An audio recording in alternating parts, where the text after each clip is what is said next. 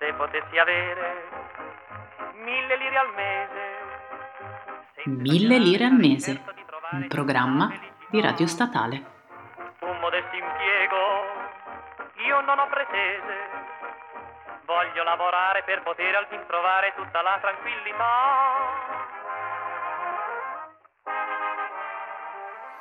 E benvenuti, benvenute, benvenutu, benvenut, insomma, eccoci alla prima puntata di 1000 lire al mese. Nessuno me ne voglia se utilizzerò però le desinenze della lingua italiana. Finalmente inizia 1000 lire al mese, il programma più controverso di radio statale. Infatti questo è l'unico programma in cui la direzione, che salutiamo con affetto, questo è l'unico programma che hanno deciso di portare avanti con una sola conduttrice, cioè io. Quindi mettetevi l'anima in pace, Cattelan non sarà dei nostri, un saluto. Però ho deciso di inframmezzare i miei soliloqui con brevi interventi di illustri ospiti, fra cui mio fratello, le mie amiche, la mia fidanzata e, se abbiamo fortuna, una breve apparizione anche dei miei gatti, Carlo e Malefica, che vi salutano tantissimo. Ma vediamo a noi, veniamo alla ciccia. Perché un programma sul lavoro? Primo motivo perché mi andava così. In realtà però il vero motivo è che purtroppo ormai tanti anni fa, quando da studentessa mi sono affacciata al mondo del lavoro, ho testato sulla mia pelle varie esperienze che alle volte non troppo piacevoli, che ho pensato di raccontare per dare degli spunti di riflessione a chi inizia o sta per iniziare il proprio percorso professionale, perché diciamoci la verità, siamo all'università ma prima o poi volevamo andare tutti a lavorare, no? Io purtroppo ci sono già da qualche anno, ma questi sono dettagli personali. Di cosa parleremo?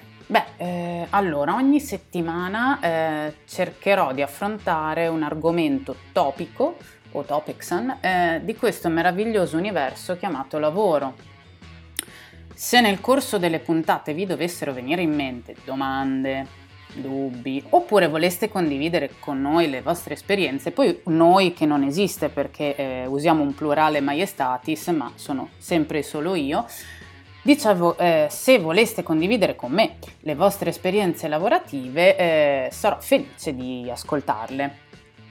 Non vi darò assolutamente voti. Ovviamente in ogni puntata cercherò di inserire la parola podcast per testare il mio livello di dislessia. Ma entriamo finalmente nel vivo del programma, nell'anima del programma. Non so voi, ma durante l'università, e parliamo dell'83 a.C., la mia mente era in continua lotta fra l'idea di laurearmi e l'idea di avere qualche soldo da parte, diciamo. Dubbio atroce quasi quanto l'eterna indecisione di Joy fra Dawson e Naso e Pesi. Dunque, afflitta da questi dubbi amletici, mi sono cimentata con i lavoretti da universitari, che non è un eufemismo per i più birichini in ascolto, ma una triste realtà, un triste spaccato del lavoro a basso costo. Quello che, dai, tanto sei giovane, devi imparare come sarà. Vabbè. Ecco, quanti di voi hanno avuto queste esperienze, in quanti si sono ritrovati il 23 dicembre a distribuire volantini per improbabili offerte telefoniche o cosmetiche, perché vanno di brutto in quel periodo, in pieno inverno, senza più la sensibilità degli arti, un colorito che è fra l'ipotermia spinta e quel delizioso incarnato da alcolista che ha di solito uno zio lontano a caso, in mezzo a strade piene di gente in sbattimento per la corsa ai regali di Natale. Secondo me in parecchi vi ci siete trovati, oppure in quanti si sono trovati a fare da modelle per capelli, che già come naming è tutto un programma, però vabbè, nulla rispetto ai risultati angoscianti di sedute da parrucchieri che si sentono da lì in preda agli acidi e decidono di costruire un nuovo piano per la mobilità italiana soppalcando i tuoi capelli, che in realtà tu sei arrivata lì e vorresti solamente tornare a casa con quei 2 spicci per comprarti le scarpe nuove. Secondo me, dopo queste esperienze ti fai il tuo bravo esame di coscienza e inizi a capire che se vuoi mantenere una parvenza di decenza, forse devi imparare e iniziare a ragionare seriamente su ma quale sarà il mio lavoro. Alcuni di voi penseranno, se scegli un percorso di studi è chiaro che sai già dove vuoi andare a parare. Fra l'altro alcuni di voi sempre lombardi nelle mie interpretazioni. Sì, certo, è plausibile che iscrivendomi a veterinaria io non immagini una carriera da chef per il mio futuro. Ma l'idea che si ha durante lo studio della carriera che ci aspetta, in molti casi non è proprio così aderente al lavoro che ci ritroveremo a fare. Arrivati a questo punto, sempre quella parte lombarda di voi dirà ma questa è qua per farci terrorismo psicologico come Mike Buongiorno con un'Antonella Elia qualsiasi? No, un pochino sì. In realtà voglio solo darvi uno spaccato di quello che non viene raccontato nei manuali che studiate per dare teoria della comunicazione, per dire. E a questo proposito abbiamo la testimonianza illustre di Titama, una grafica che ha deciso di raccontarci la sua prima percezione del lavoro uscita dall'accademia. Ciao a tutti e grazie a Elena per il soprannome misterioso che ha inventato per poter proteggere la mia nobilissima reputazione e probabilmente anche per prendermi un pochino in giro. Mi presento, sono una grafica, o come fa più figo dire una graphic designer, lavoro come libera professionista, anzi come freelance, da 4 anni e ancora prima ho avuto altrettanta esperienza in un'agenzia di comunicazione come dipendente. Ora sono una convinta e felice partita IVA e penso che il poter fare il proprio lavoro nella libertà di gestione dei propri clienti e delle proprie comunicazioni con gli stessi, oltre che nei tempi necessari a fare le cose come si deve, sia essenziale.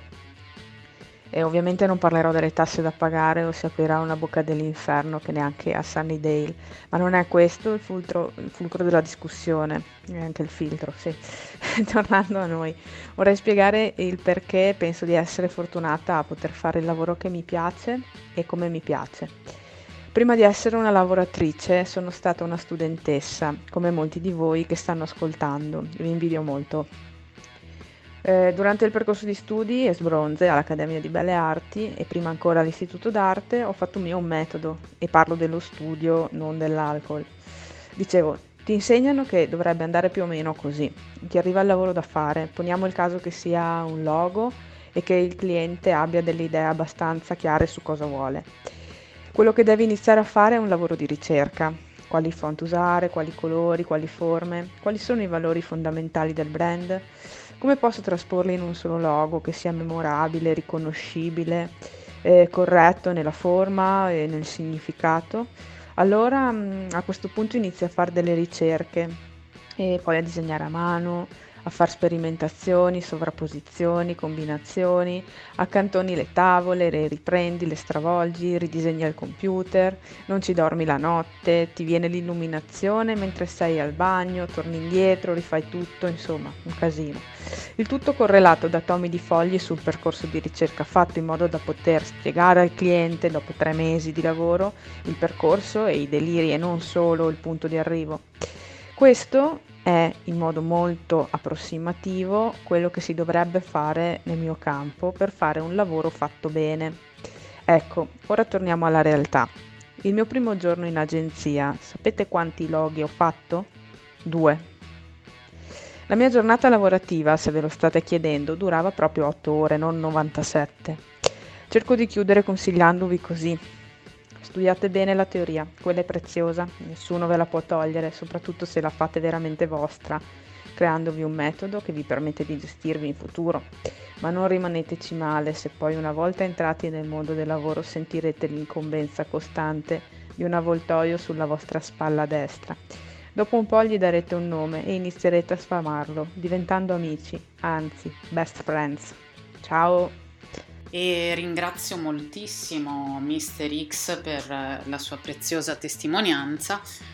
Come avete sentito, diciamo che spesso, come dicevo prima, quello che ci aspettiamo prima di andare a lavorare realmente è un pochino diverso da quello che poi ci ritroveremo a fare nello specifico nelle nostre giornate lavorative.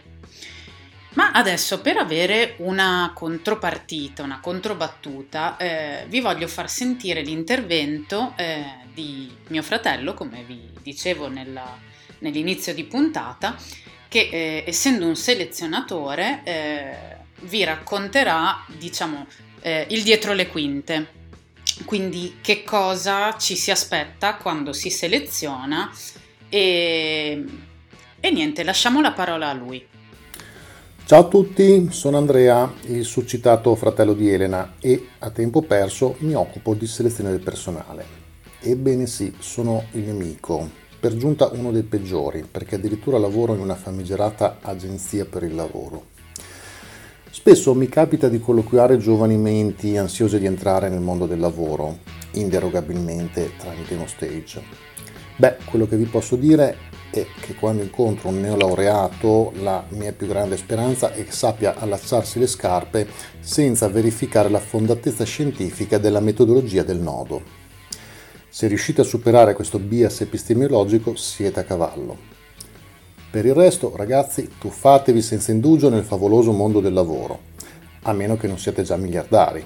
In questa eventualità potete risolvere il problema devolvendo preventivamente il vostro patrimonio al sottoscritto. Come diceva Robert De Niro in Ronin, la mappa non è il territorio. Evitate di sopravvalutare il libretto delle istruzioni. Non siate troppo saccenti, è ovvio che conosciate la teoria molto meglio di chi lavora da 20 anni, ma non è detto che far notare sia sempre utile. Personalmente quello che apprezzo di più in un giovane al primo ingresso nel mondo del lavoro è la capacità di apprendere, sia il detto che il non detto. Il mio consiglio è: aprite prima le orecchie e poi la bocca. E in bocca al lupo. E grazie anche a mio fratello, che voi non sapete, anzi le amiche in ascolto che l'hanno conosciuto lo sanno, ma voi che non mi conoscete non lo sapete, è il bello della famiglia. Grazie comunque Andrea per averci dato un punto di vista che di solito noi comuni mortali è difficile che abbiamo. Ecco, mi hanno fatto riflettere questi due interventi e mi hanno fatto ricordare la mia prima esperienza in agenzia di comunicazione di qualche anno fa, quando ancora ero ingenua e piena di curiosità e sono arrivata al primo giorno in ufficio, quindi bella carica, con l'aspettativa di ritrovarmi in un ambiente stimolante, un po' alla Mad Men, mi sognavo già di imbattermi in bellissimi comunicati stampa da redigere, di telefonate con i giornalisti, di incontri con i clienti, di rassegne stampa fatte con i tool più tecnologici a disposizione. Bene, arrivo, diciamo, il primo giorno in agenzia e quello che mi ritrovo è Bene Elena, allora dobbiamo cambiare il piano internet dell'ufficio, puoi chiamare tu l'assistenza, però ti dovresti mettere a fare queste telefonate nell'antibagno, perché ci vuole un po' di tempo fra prendere la linea, spiegare, fare tutto e fra un pochino arrivano i clienti. Ecco, non è bello che sentano parlare di queste cose. Ok, bene, ma non benissimo, me l'aspettavo, ma pensavo che fosse più la carriera del call center quella. Comunque, ecco, diciamo che tutto questo può capitare. L'importante è avere la tenacia di resistere per arrivare un giorno, dopo fatiche, sacrifici, impegno, a portare il cane della capa a cagare durante la pausa pranzo. Bene ragazzi, chiudiamo qui la prima puntata. Io vi aspetto settimana prossima, parleremo di curriculum, cosa scrivere, a chi mandarli, quale granatura di carta scegliere. Spero di non avervi depressi troppo, fatevi coraggio, il mondo è difficile e lo dobbiamo affrontare. Ciao!